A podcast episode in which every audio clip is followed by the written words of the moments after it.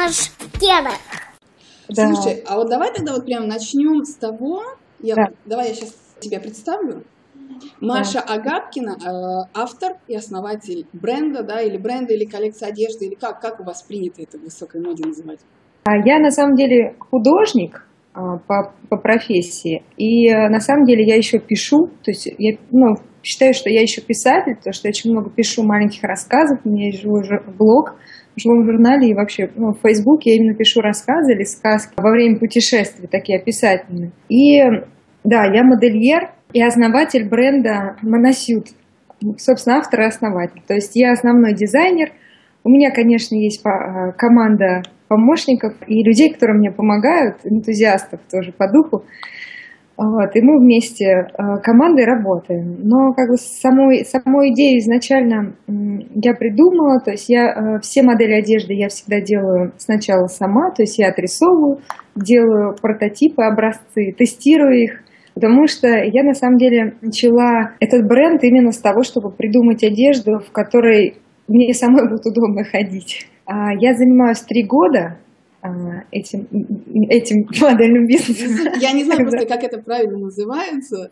А я, я, я это, наоборот, сама себя подкалываю тоже больше, потому что когда говорят вот модельный бизнес, это так звучит э, очень пафосно. А на самом деле это, ну как, это реально прям сложная работа, ежедневная тяжелая работа, в которой есть и творчество, и очень много рутины, и э, у меня всегда вот внутри я вот так понимаю, вот модельный бизнес это как раз тот бизнес, в котором э, есть как бы творец и делец, которые между собой все время пытаются как бы договориться. Вот, с одной стороны, и я как бы чувствую себя вот в этой как бы шизофреническом состоянии часто, потому что с одной стороны я как бы говорю, ой, Маша, какие классные, давай вот так вот придумаем, а еще вот эту штуку навернем, мне кажется, будет прикольно вот это, вот, и сидишь, ты рисуешь, уходишь прям а, тотально в свои фантазии, потом приходит делец и говорит, так, что это такое вообще, кто это будет носить? Вот, понятно, что ты сама это оденешь, но ты же должна думать о практичности и должна думать о продажах тоже, потому что ты что-то сейчас напридумаешь, вот, и они вот так вот сидят и вот как бы общаются все время, пытаются договориться. Естественно, и эт- этот э, диалог происходит не только внутри меня, я постоянно общаюсь с клиентами, получаю от них фидбэк.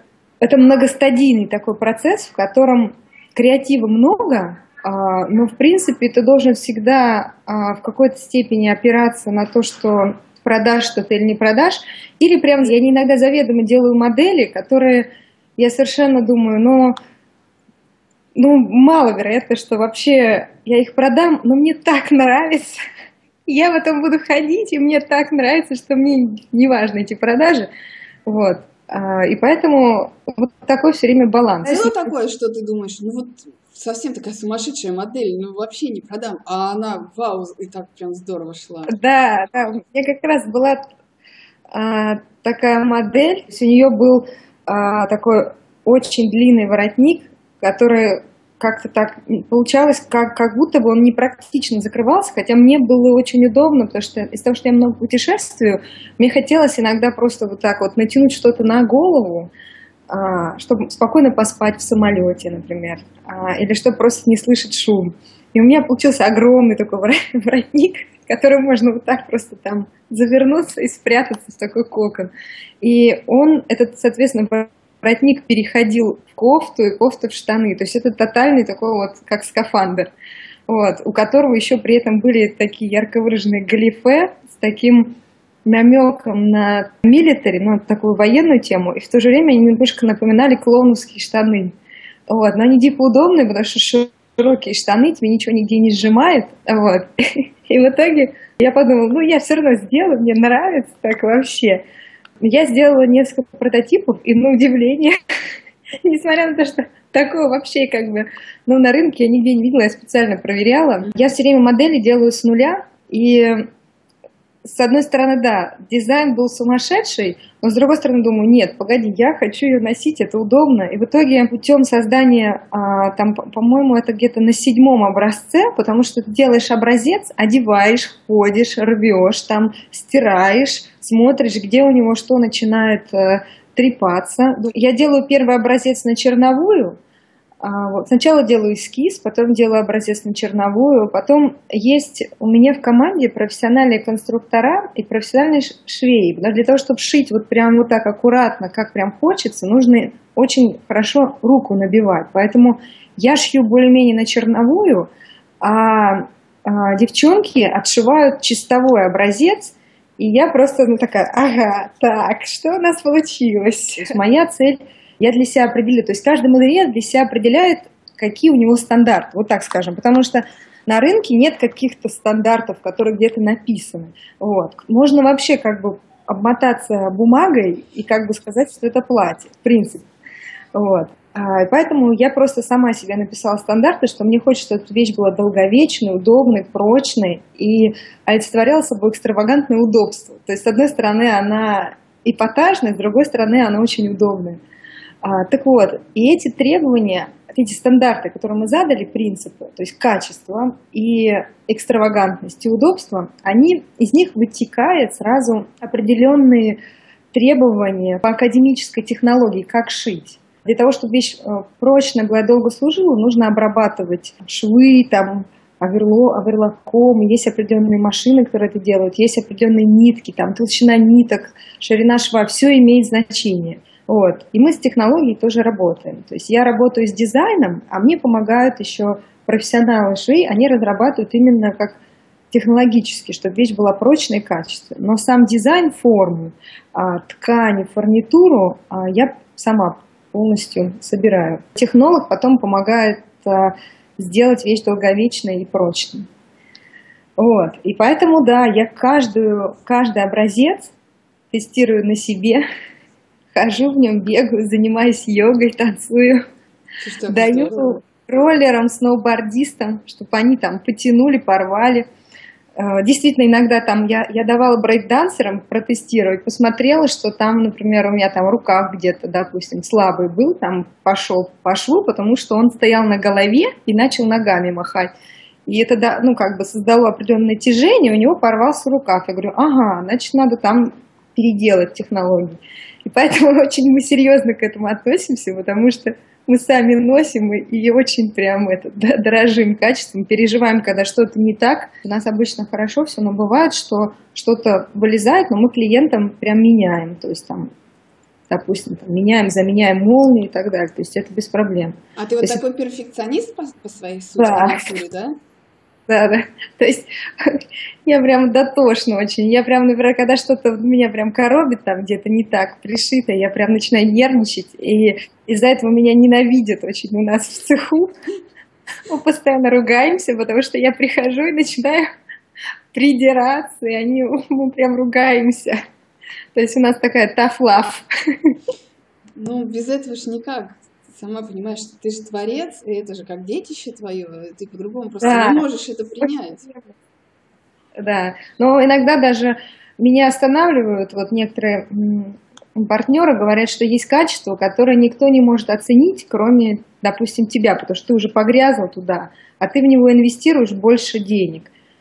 Но я как бы все равно считаю, что если я вижу какой-то какой-то недочет, то все равно будет еще люди, которые это увидят. Это надо исправлять и должно быть просто профессионально и качественно сделано. Ты же человек и творческий, еще и перфекционист, да, то есть это вообще очень сложно воспринимать, если какой-то негативный фидбэк. А ты говоришь, ты воспринимаешь фидбэк, да, э, и получаешь. Mm. Вот э, у тебя сердце так не сжимается, вдруг... Сжимается. Не сжимается. Я прям реально, э, на самом деле, вот тут очень интересный такой момент, может быть, для всех творческих людей, потому что я ну, через это прошла, но все равно я все равно через это прохожу, чтобы попытаться, вот как правильно ты, Настя, сказала про детище, попытаться отделить себя от того, что ты делаешь, потому что на первых порах все художники и все дизайнеры, когда они что-то создают, они как бы слиты воедино. Вот как мать с ребенком, они слиты воедино. И когда кто-то на ребенка что-то критикует, сразу такая реакция, что это просто невыносимо. Надо, ну, как бы рационально прям стараться, ну, как бы поиграл с ним как действительно живым э, существом, с этим предметом творчества, а потом как бы оно должно как бы так полежать хотя бы сутки, это все улежаться, отлежаться. И ты как бы мысленно нужно прям сделать над собой усилие и как бы отсоединиться от него, и как бы э, попытаться сказать, что все-таки я это я, предмет творчества это отдельный объект, и просто понимать, что это не может всем нравиться, будут люди, которые будут критиковать. Понятно, что это очевидная вещь, но для меня это почему-то так было болезненно, что кто-то вот критикуют, думаешь, я так старалась, как же, как же так? Вот. И пытаться просто мысленно все время отделять. Вот это отдельный объект, это хорошо, что как раз вот люди искренне говорят то, что они думают, это помогает мне развиваться и двигаться вперед. И как бы не то что чувство затыкать, а можно, в принципе, искренне говорить, а, я переживаю, что вы меня критикуете, но как бы, наверное, полезно, эх, но я злюсь. Когда ты это творишь, многие люди, когда творят, они входят в состояние такого детства и такого чистого, светлого, э, как вот в детстве, там, потом раз – типа так, окей, я взрослею, за, за пять минут взрослеешь, потом смотришь со стороны, отсоединяешься и смотришь, окей, это хорошо, критикуют, у всех разные там взгляды нормально.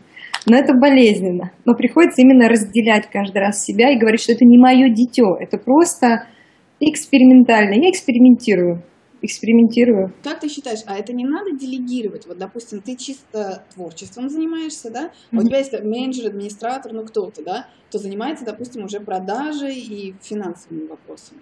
Ты знаешь, наверное, в идеале ты права, что это надо разделять, а, чтобы было как бы ну, более чистое видение. В принципе, у меня тоже есть человек, который больше вовлечен в продажи, вот. Но для того, чтобы это разделить вот так чисто, наверное, нужно нанять хорошего продажника, который будет собирать фидбэк с клиентов то же самое, и как бы, возможно, уйти в чистое творчество. То есть, мне кажется, это вопрос такой, если бы, наверное, был бы, ну, может быть, какой-то более большой бюджет, когда мог продажник мог так как бы продавать под тем соусом, как я, может быть, создаю, то, наверное, наверное, наверное, это правильно. Вообще в больших, во всех марках, конечно, есть креативный директор и есть sales менеджер. И вообще во всех, когда а, из маленького стартапа компания вырастает а, уже в международный бренд, то есть мы, в принципе, уже как раз вот где-то на стадии того, чтобы вырастать в международный бренд. И в какой-то момент у нас, наверное, отпачкуется и будет четкое вот разделение. А сейчас немножко как будто все занимаются как бы всем, как обычно на стадии стартапа. И поэтому мне приходится играть как бы двойную роль. То есть у нас есть продажник тоже, но это очень хороший вопрос, который ты задала. Просто это вопрос, наверное, стадии развития. То есть на данной стадии, пока вот мы находимся еще вот в таком шизофреническом состоянии, шизофреническом состоянии. Вот. Но я как бы уверена, просто я знаю свою особенность, что я могу полностью уйти и переключиться в творчество. Это будет чистое творчество, оно не будет связано с продажами. Вот. И потом просто как бы рубильник какой-то в голове переключить, сказать, так, окей, нам нужно вот в этом году вот столько-то выручки, желательно. Надо переключиться и сделать ряд моделей более базовых, менее авангардных. И просто работать в этом ключе. И как бы я могу так разделиться, но это, это тяжело, но Просто как бы есть люди, которые могут разделиться, а которые нет. Я могу, но мне это болезненно. Конечно, я бы предпочла бы не. Может быть, это и помогает тебе, что называется, ближе к земле на ногах стоять, да? да? То есть тоже не улетать куда-то в небеса туда, да? Ты права, да. То есть в этом есть плюсы, то, что я сама ногами хожу к клиентам и смотрю их движение, потому что часто люди, когда что-то меряют, они говорят одно, а по телу ты можешь просто наблюдать, как они, например, одевают вещь, как они догадываются, например, с какой стороны ее вообще одеть. То есть иногда там мы делаем такие замороченные штуки, и ты просто так даешь вещь и сидишь смотришь так, ну что, как он как интересно он ней, как он с ней справится. Вот. И как бы изучаешь моторику действий, и дальше понимаешь, ага, надо же, вот он хватается вот за вот эту застежку. Это значит, что, скорее всего, надо ее там поставить чуть левее, чтобы он понимал, что там это перед в данном случае, а это зад. То есть и как бы наблюдая просто за поведением, гораздо больше можно сказать, нежели чем просто слушая, что клиент говорит, нравится ему или нет. И, собственно, а продажа – это есть детектор, который показывает, оценили люди это, это удобство или нет. А ты вот этому училась где-то как-то, или ты просто сама решила, я буду теперь заниматься дизайном одежды? Да, я училась в британской школе дизайна в Москве. Там, соответственно, у нас был прям ряд курсов, причем там fashion был один из курсов. То есть базовый у нас был, ну, в моем случае я выбрала fine art, то есть это именно современное искусство. Это некий фундамент, из которого ты можешь после этого, в принципе, создавать все. И когда ты смотришь на мир вот глазами как бы художника, ты видишь, боже, сколько всего уже напридумывала, так интересно, давай-ка я что-нибудь тоже придумаю. Но не то, что давай-ка придумаю, это классно, но с другой стороны, ты думаешь, сколько в этом мире еще всего можно улучшить, просто анализируя любой предмет, с которым мы сталкиваемся. Я, в принципе, по поводу вообще разных предметов, мира материального, там, чайник, ну, ты думаешь, блин, я бы вот по-другому ручку бы здесь сделала, ну, неудобно, или чашка там. И ты постоянно анализируешь этот момент. С одеждой, что мне всегда очень нравилось работать с тканями, трогать их, вот эти тактильные ощущения, эстетика, что это красиво, что ты меряешь, ты...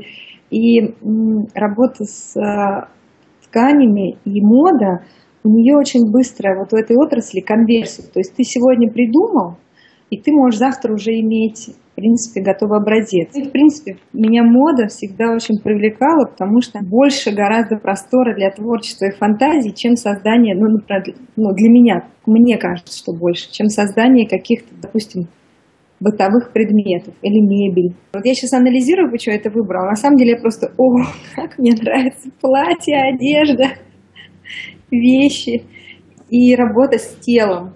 А, потому что это инженерия, это работа с телом, то есть ты используешь тело, и фактически это как работа скульптора.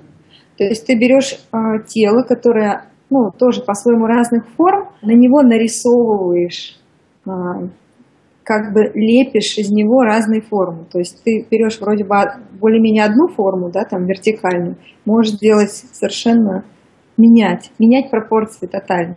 Мне ну, нравится просто как определенная как работа скульпторская здесь. Ко мне часто обращаются люди из различных стартапов, которые делают, например, какие-то, допустим, мобильные приложения или какие-то предметы, и просто говорят, о, вот посмотри, что мы сделали, можешь покритиковать.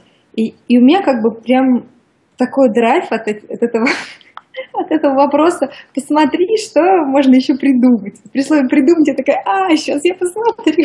Вот, и как бы начинаю, можно еще вот так сделать, вот так. И вот ну, прям с удовольствием анализируем варианты, как можно улучшить, как можно сделать более интуитивно понятно. Еще я училась в Central St. Martins, это в Лондоне, Академия искусств. Там тоже есть фэшн-отделение. И во Флоренции, Академия де Арта, там я занималась именно современным искусством. При этом у меня базовое образование финансовое, то есть финансовая академия. То есть ты потом все это решила оставить и перейти в искусство? Вот такой прям смелый да. шаг? Да, да. Причем финансовая, кстати, довольно успешная карьера была. Ну, то есть она, в принципе, периодически как бы там мне кто-то все равно что-то просит помочь. Вот, ну да. Потому что я поняла, что финансы – это мир такой, он на самом деле очень а, в нем очень много всего тоже можно сделать, но в нем очень много правил, за которые ты как бы не выйдешь. И эти правила, они жесткие. И тебе нужно играть вот в этом маленьком поле правил. Их нужно четко изучить, просто особенность финансов, нужно четко изучить и играть вот на этом узком поле. А мне все время хотелось, нет, я хочу что-то с нуля придумать, новые правила и новое поле. Я хочу по-другому. Но получается, у тебя такое сочетание, тебе это наоборот помогает, да? То, что ты да. знаешь финансы, ты, ты можешь свои финансы вести, финансы фирмы. Да, все верно. На самом деле я очень счастлива, что у меня вот это первое образование было в финансах. Ну вот опять творец, делец, оно меня преследует вот, вот по жизни. Слушай, ну знаешь, это, кстати, так интересно. Вот э, как-то, с одной стороны, ставят зачастую очень часто такие штампы, да, там, гуманитарий или технарий или еще что-то. И как будто бы ты чем-то одним можешь только в жизни заниматься, у тебя там один талант и все, да. На самом деле люди, они такие многогранные, они такие многосторонние, понимаешь? И ты можешь совмещать в себе вот именно и творца, и дельца. Ты права, я на самом деле тоже раньше думала, Маш, ну ты уже определились, ты кто, как бы, ты все-таки финансист, что ты делаешь? А потом я такая, думаю, ну если мне хочется вот рисовать, ну что я могу с этим поделать? И как будто бы ты, у меня такое ощущение, что как будто ты хватаешься за какую-то невидимую ниточку, ниточка под названием удовольствие и радость от того, что ты делаешь. И думаешь, ну, мне хочется рисовать, пойду порисую. Так, хорошо, хочется танцевать, пойду потанцую. Такая еще, что еще хочется, пойду. Вот, и как бы ты как бы играешься в это, как будто бы действительно проживая жизнь как набор опытов. А вот я хочу побыть финансистом, вот я хочу побыть художником, а вот хочу побыть всем одновременно. Просто потому, что тебе хочется получить этот опыт. Вот иногда просто так. Я даже не могу до конца это понять. Просто ты как бы идешь за своим желанием и думаешь, прикольно, так интересно. Я испытываю счастье от того, что исследую какую-то новую зону незнакомую. Вот, поэтому я прям, Настя, абсолютно с тобой согласна, что если тянет танцевать, а ты бухгалтер, конечно, надо танцевать идти. И сейчас вот очень много людей, которые так здорово, и вообще много возможностей к тому, чтобы развивать свои, все свои таланты, потому что иногда бывает на стыке вот этих странных сочетаний, то есть, например, когда вот просто человек делал то, что ему хочется, а потом у него неожиданно эти отрасли пересеклись. Вот у меня тоже, я сначала занималась финансами, да, потом творчеством, потом по большому счету они пересеклись. И, да, и одна синергия возникла, одна дополняет другую. Поэтому, конечно, я прям очень-очень всем советую не бояться делать безумные какие-то, выполнять, ну, как бы делать какие-то, ну, идти навстречу своим безумным желаниям. Типа, вот захотелось там, не знаю, куда-то поехать, в какую-то страну. Зачем туда ехать? Вот езжай туда, езжай. А вот тебе потом... просто, вот, кстати, захотелось, и ты поехала, да? Или у тебя была какая-то цель? Для чего ты поехала? Зачем? Почему? А, тут на самом деле было несколько таких, сошлось несколько факторов. Во-первых, была просто возможность, возможность, просто у меня там и виза была, и есть как бы где жить, тут просто друзья мне тоже поддерживают, помогают. Вот. И одновременно Америка, то есть Нью-Йорк, это такой центр тоже моды по-своему. То есть я считаю Лондон и Нью-Йорк по-своему, да, вот центр моды, где ты можешь очень многому научиться с точки зрения прагматичной, развивать, соответственно, свой продукт сюда, в эти страны. Ну вот у нас моносьют, это необычный такой продукт по-своему. Действительно, их здесь покупают. То есть у нас их заказывают через интернет и через сайт. И мы пытаемся вот сейчас выйти на магазины, на байеров, которые возможно, как вы у нас партию закажут, чтобы уже здесь более активно продаваться. Поэтому есть и прагматический интерес, и возможность. И просто пожить в другой стране некоторое время, это всегда полезно для развития, для расширения каких-то рамок.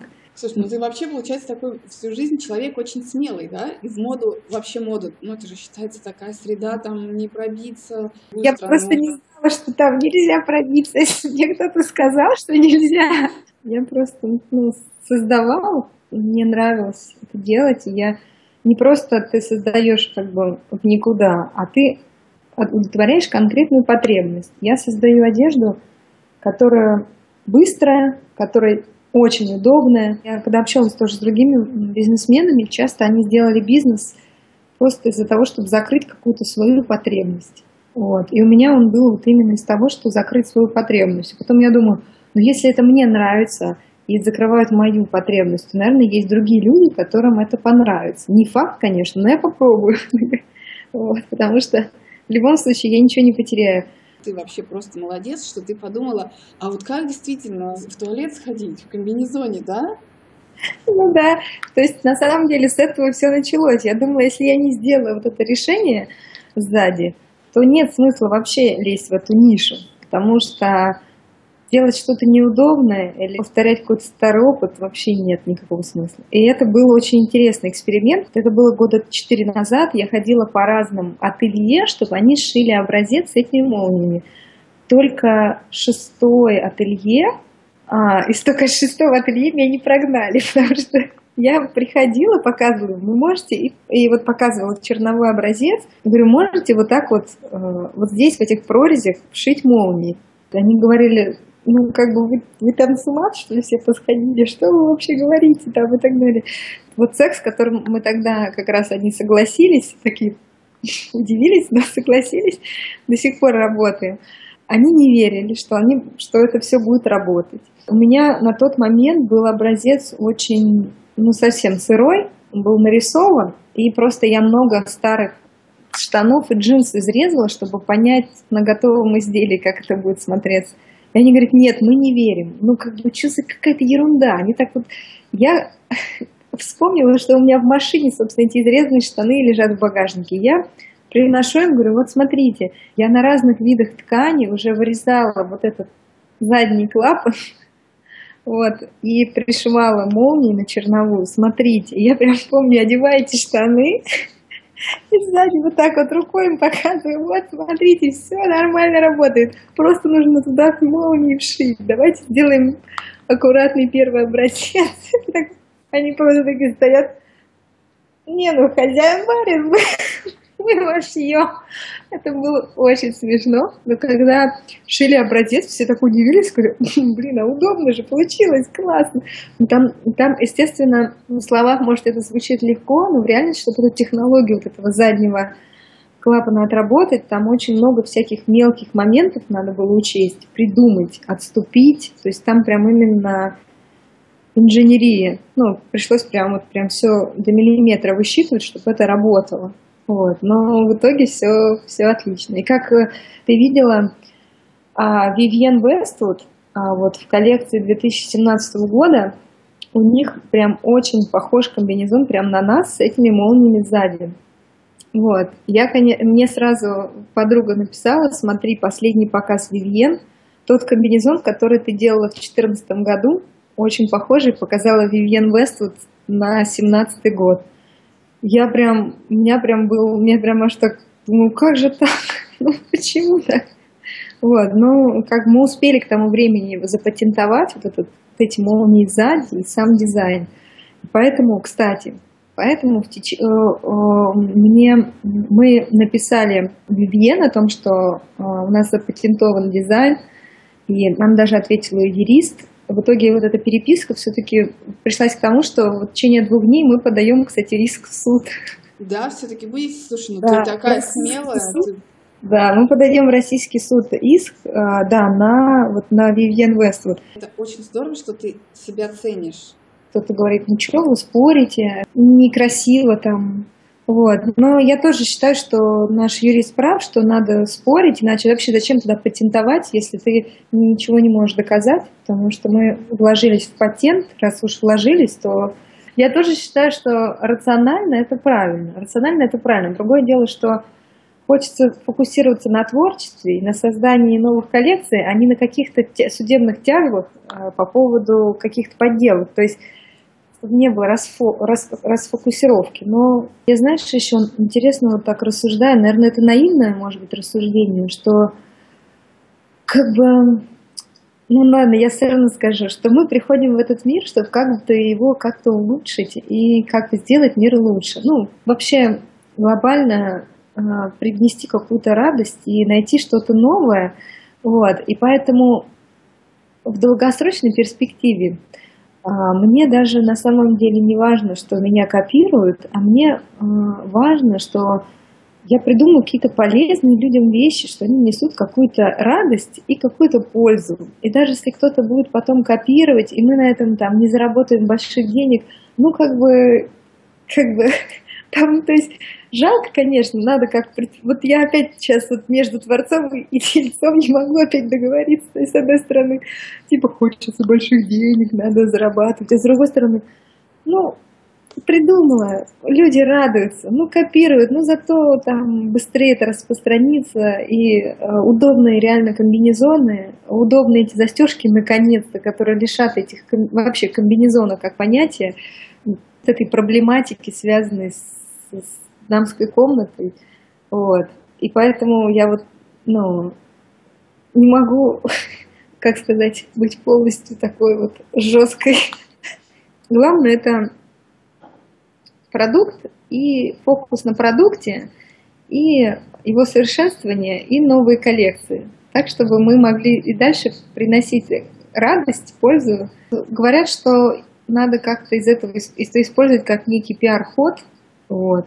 Я просто могу честно сказать, пока а, не очень понимаю, как, как это сделать так, чтобы это было ну, с одной стороны, дипломатично, хотя зачем это должно быть дипломатично, но я как бы, видимо, такой человек.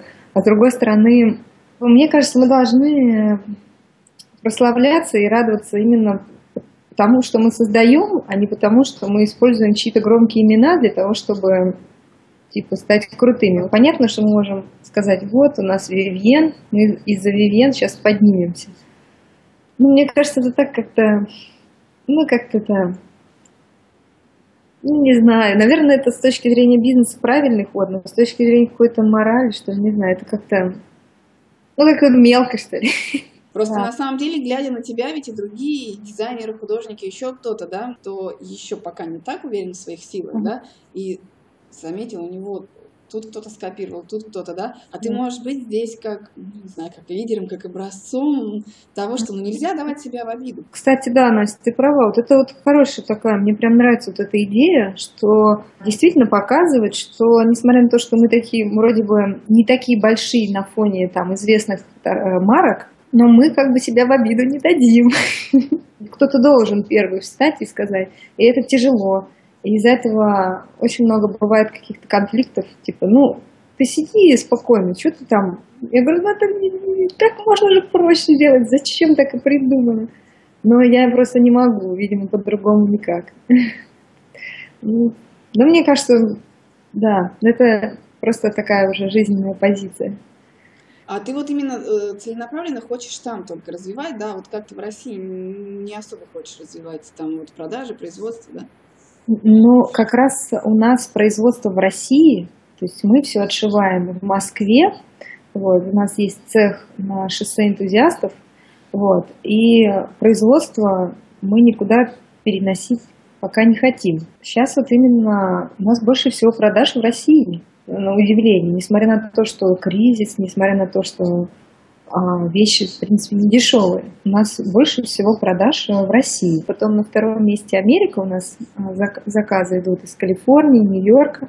И также Англия и э, европейские страны, там Бельгия, например, тоже э, заказывают. Все равно Россия – это главный фокус, а Америка на данный момент для меня, я здесь учусь, я здесь учусь тоже продвигаться, смотрю на, раз, на развитый рынок, потому что я видела все эти годы развивающийся в России. Хочу посмотреть, как работает развитый рынок и куда мы, наверное, придем.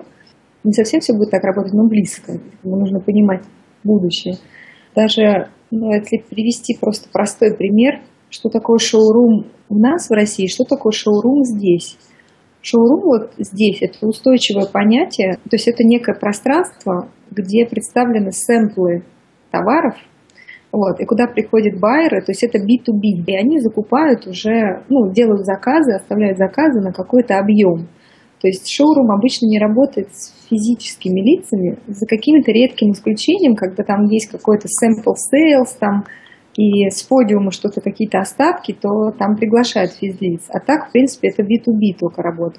У нас шоурум называется просто, ну, как бы, в принципе, все что угодно. То есть шоурум можно быть ну, обычно как раз скорее B2C. То есть э, это, а B2B шоурум, я вот у нас в Москве это только начинается. То есть у нас берется какой-то термин западный, и совершенно он по-своему там работает. То есть у нас шоурум это обычный магазин. И вот таких э, различий, их очень много можно по рынку найти. И поэтому ты смотришь, думаешь, окей, оказывается, вот так работает. А есть такое, что ты прямо уже вот, ну, скажем так, на ус намотала и уже прямо у себя внедрила? Или это пока более такие какие-то, знаешь, философско-теоретические вещи? Я на самом деле прям сразу э, внедряю обычно, потому что я в Америку налетами езжу уже с 2004 года. То есть каждый год или раз в два года я езжу на две недели или на месяц и изучаю. То же самое в Лондон. Периодически раз в год или раз в два года я езжу и смотрю рынок, изучаю все тренды. Самое интересное это изучать самые последние достижения в области текстиля, самая лучшая фурнитура, что сейчас рынок может предложить. Потому что для меня это комплектующие. Хочется, чтобы комплектующие в моей одежде они были на высоком уровне. И все, что самое новаторское придумано, я бы это применяла.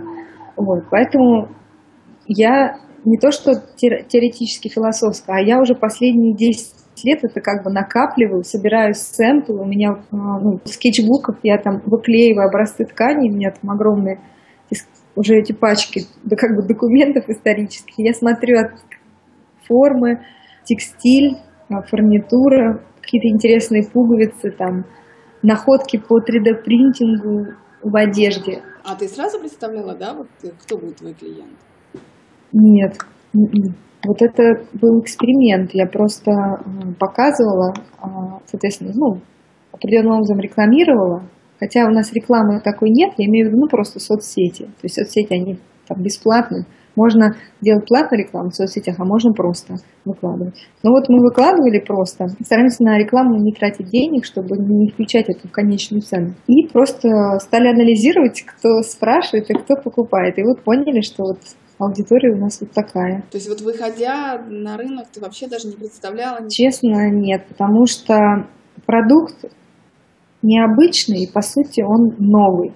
И если бы я начала бы делать анкетирование, люди бы стали говорить, эти слова в данном случае, они бы ничего не дали. Мне нужны именно а, инстинк, инстинктивные действия, потому что только так, как бы ты понимаешь. То, что ну, слова, они говорили, да, когда выходишь с новым продуктом, нужно прям тестировать на, на готовом. То есть анкетирование, оно немножко для нас это теоретический подход. Мы просто вывешиваем в шоуруме и предлагаем померить и смотрим на реакцию. Это для нас самое лучшее.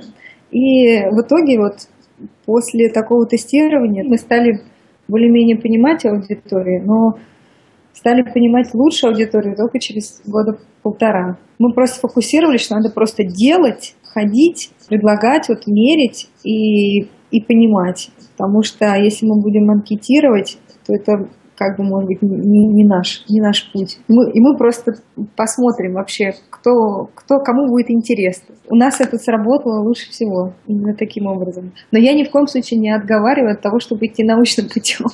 Наверное, этот научный путь, он хорош, может быть, в каких-то крупных корпорациях, где уже есть вообще уже какая-то клиентская база, на которой вообще можно вот это анкетирование проводить. А когда ты идешь с новым продуктом, кроме как просто тестировать и экспериментировать по ходу движения, самый дешевый, простой путь – просто идти и ждать критики. Потому что люди, они как бы с удовольствием дадут ответ. Нравится, не нравится, покритикуют. Это, в принципе, ничего не стоит. Вот, а анкетирование анализ рынка – это очень дорого. Все. Поэтому все решает в итоге финансы. А у тебя не смущало, что ты выходишь вот именно очень такой сегмент, прям очень узкий, вот с одним продуктом, да. да? Там не было желания, но я еще курточки, юбочки, еще что-нибудь добавлю, все-таки. Нет? Никогда не хотелось? А, поначалу вот именно был точный фокус на определенной нише, потому что как бы мы видим, что она не особо занята, и поэтому будет легче всего выйти именно на этом авангардном стиле. Но сейчас я, например, вижу, что многие клиенты говорят, вот было бы здорово, если бы сделали нам какую-то верхнюю одежду, с которой было бы проще носить. Хотя, в принципе, есть верхняя одежда, ее довольно много разных стилей, которые и так подходят. Но я поняла, что нужно для комфорта покупателя именно сделать верхнюю одежду, там, накидки и куртки, которые точно сочетаются со всеми видами, чтобы не пришлось как бы ему ломать голову и я вижу, что это нужно. Потом а, и мы, и мы это сделаем. Кстати, вот на этой неделе мы как раз отшиваем образцы. В Москве отшиваем, и мне их сюда, надеюсь, через две недели их пришлют. Я буду здесь их тестировать. Самое прям такое приятное смотреть и писать список комментариев, переделывать. Поэтому сначала не было. Но вот сейчас эта потребность появилась. Э, также в аксессуарах. Хочется сделать аксессуары, которые точно подходят, и они будут к нашему бренду близкие по духу. Мы, наверное, сделаем небольшую линейку аксессуаров, тоже в коллаборации с э, каким-нибудь бижутерным брендом. И еще хотим по поводу платьев. У нас некоторые моносюты превращаются в платья, они как трансформеры. Но вот варианты вот платья-комбинезон, вот эти трансформеры, вот на стыке вот этих, вот этого решения мы еще хотим поработать. Потому что платье тоже хорошая тема, но вот чтобы именно платье превращались в штаны. такая инженерная задача. Да, То есть нас... ты, ты, получается, ты еще ну, ты не просто художник, модельер, ты, ты еще инженер, по сути своей, да? Да, да. Вот это, кстати, финансовая академия, там математика и геометрия, стереометрия очень помогают пространственное мышление развивать. И развила. вот. И действительно, вот я придумала один комбинезон, его можно пятью разными способами одеть. То есть ты можешь одеть как платье, а можешь перевернуть upside down, то есть вверх ногами, и одеть как, как комбинезон. То есть он и платье, и комбинезон. И еще можно его для беременных, а, там есть специальные молнии, чтобы сделать объем по талии больше. Вот. И можно перевернуть, сделать длинное платье, а можно короткое. И все вот в этой одной вещи. То есть это ну, такое инженерия на уровне, как кто-то там посмеялся, сказал, инженерия на уровне самолета. То есть там нужно было учесть, как по фигуре сядет с разных сторон – и это была прям очень интересная задачка. Вот, я думаю, что мы с ней довольно успешно справились. Слушай, ну ты, ты сама себе вот такие задачи ставишь, получается, да. да? А почему, кстати, эту задачу поставила? Очень просто.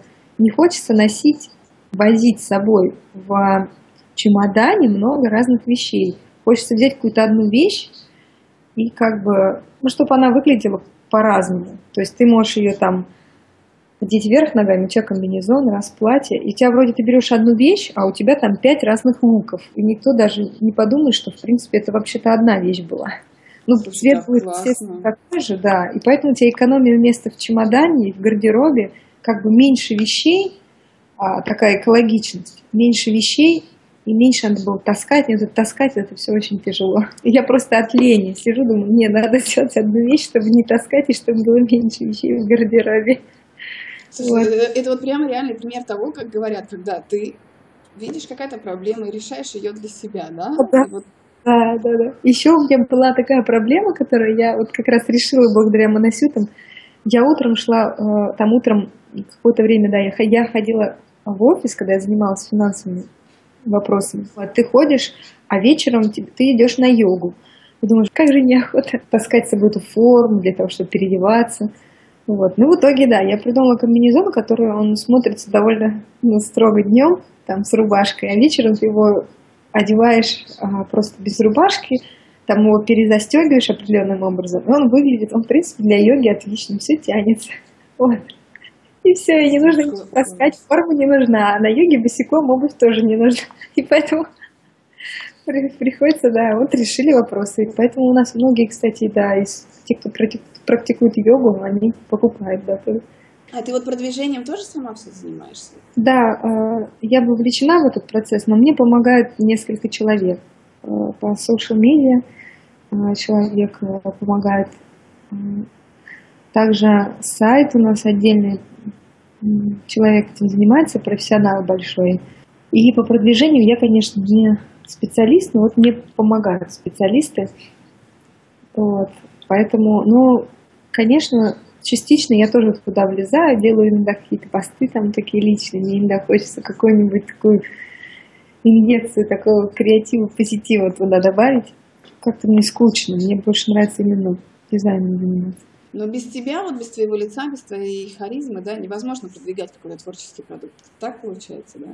Я поняла, что, наверное, мое моя личность, она как-то влияет на продажи, потому что даже мой личный Facebook, когда я что-то выкладываю, он на удивление продает. То есть оттуда идут переходы на сайт. Для меня это был сюрприз. Я просто думала, что бренд — это отдельно, ну то есть бренд и товар это отдельно, а то, что человек, как бы тот, кто его создал, он тоже как-то влияет на продажи. Понятно, что я говорю опять очевидные вещи, и вроде бы я видела раньше, что когда есть как личность, которая стоит у истоков и за, зажигает тоже, она влияет, но когда я увидела эту связь у себя, я так думаю, надо же, как, так интересно, я даже не знала, что это может быть. Ну, потому что ты просто живешь своей жизнью, придумываешь что-то, а оказывается, этот сам факт, что просто ты есть, он может способствовать продажам. А ты вот когда была в финансах, ты по найму работала, да, а потом вот стала на себя. Да, да, все верно.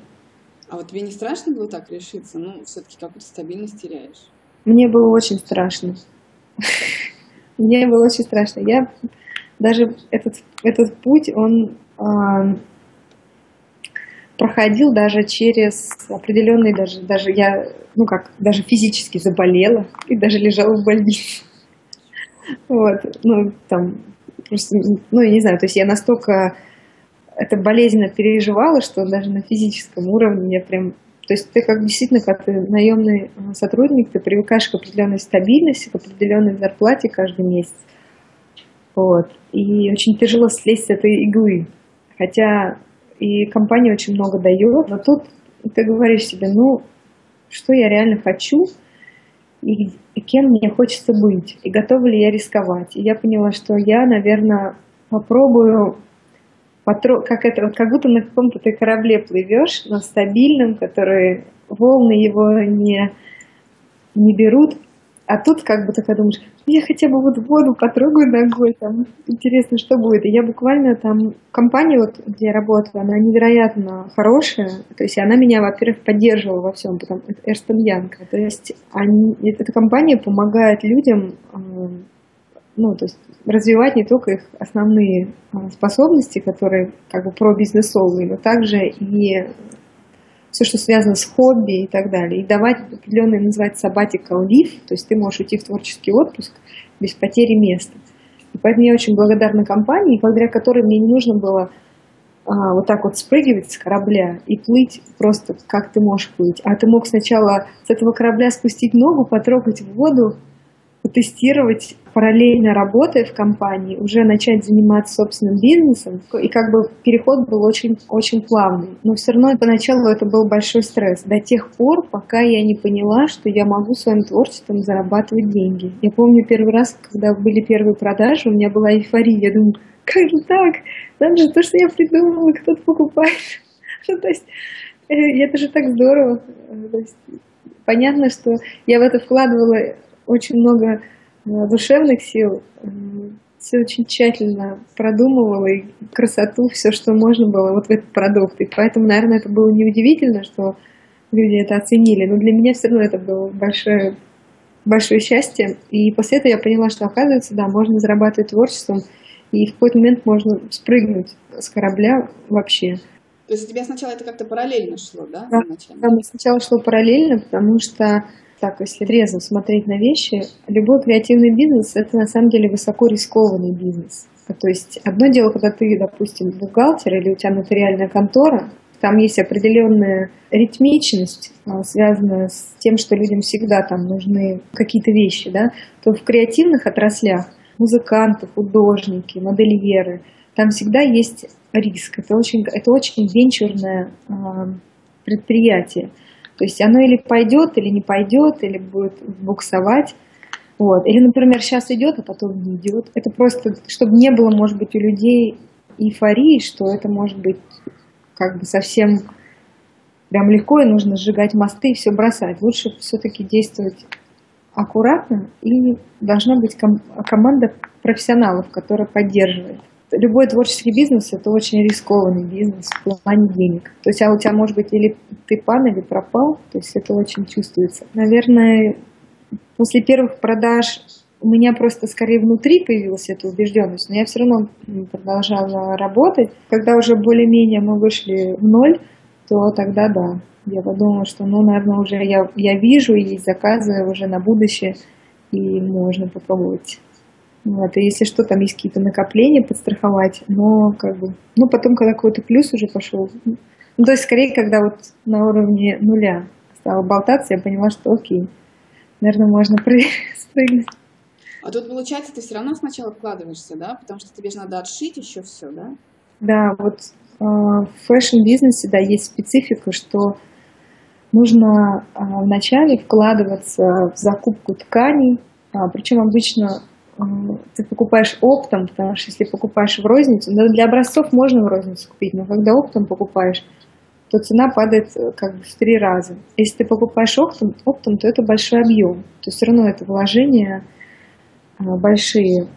Э, фурнитура, молнии. Вот все молнии мы... Тоже была отдельная история, потому что у нас все молнии индивидуально под нас сделаны. Для нас их специально делают и как бы продолжают делать. Мне тоже нужно было встречаться с технологом компании, и рассказывать им, какие молнии нужны, потому что они сказали, таких молний мы вообще до этого не делали, вот с такими конкретно функциями.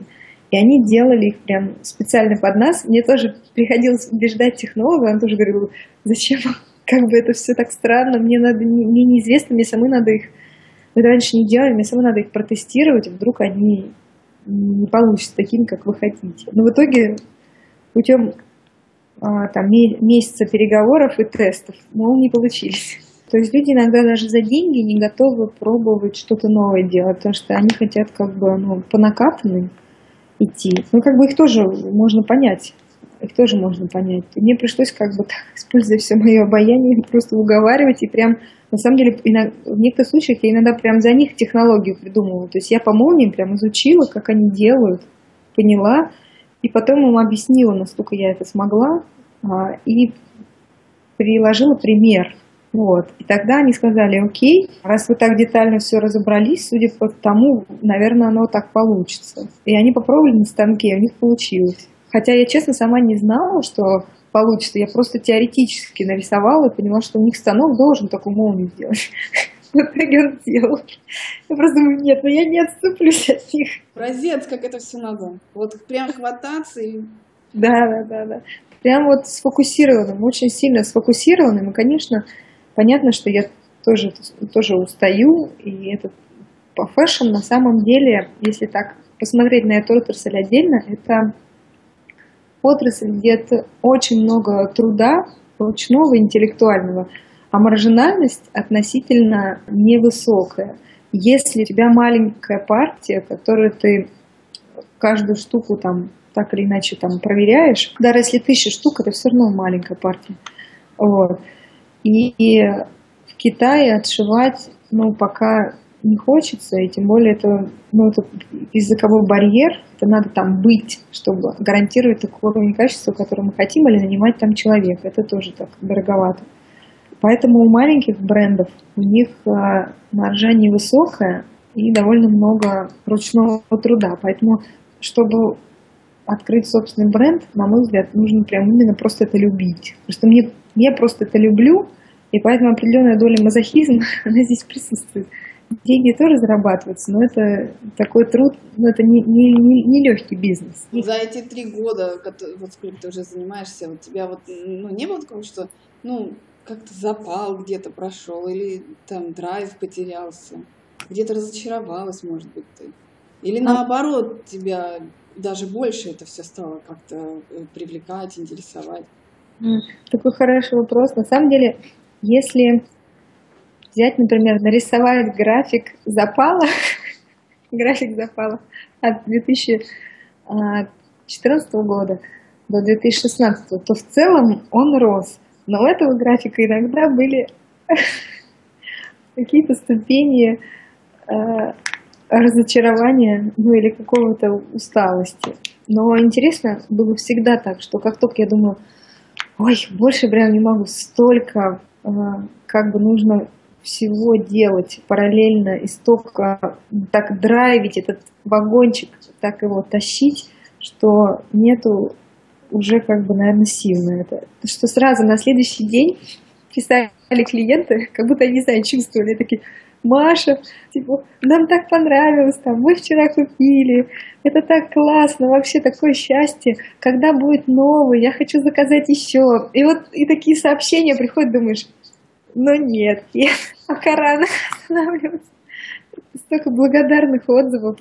Мне так нравится, что благодарных отзывов ну, гораздо больше, чем, чем критики. Когда у нас время интересно очень большая поляризация. То есть, когда выкладываешь картинку где-нибудь, а, ну, не знаю, даже на том же самом Wildberries, первый раз, когда мы выставились, там прям было интересно, 50% были «Вау, как прикольно, здорово!» А другие 50% прям такая жесткая критика. Кто это придумал? Это вообще ужас, это мешок для картошки. Там вообще там просто...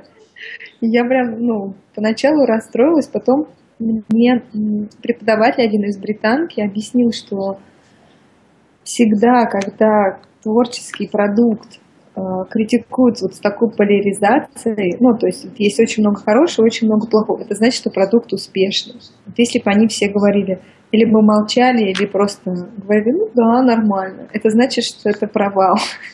Поэтому это самый хороший индикатор, когда много хороших отзывов и много плохих. Или, например, когда очень много плохих, это тоже, тоже хороший. Значит, за этим можно зацепиться и как-то из этого тоже сделать дальше. Маша, я так рада, что мы с тобой поговорили сегодня. Да, вот я, я тоже.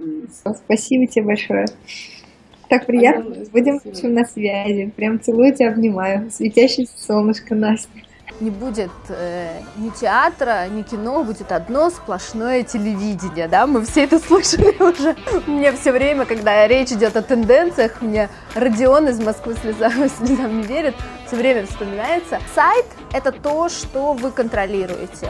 Сайт – это то, что вам принадлежит. Сайт – это то, где можно создать свою собственную структуру, свой собственный э, дизайн, тот формат, который вам удобен, где можно сделать э, интернет-магазин и где гораздо меньше на самом деле нужно э, вкладывать, э, вкладывать в это деньги.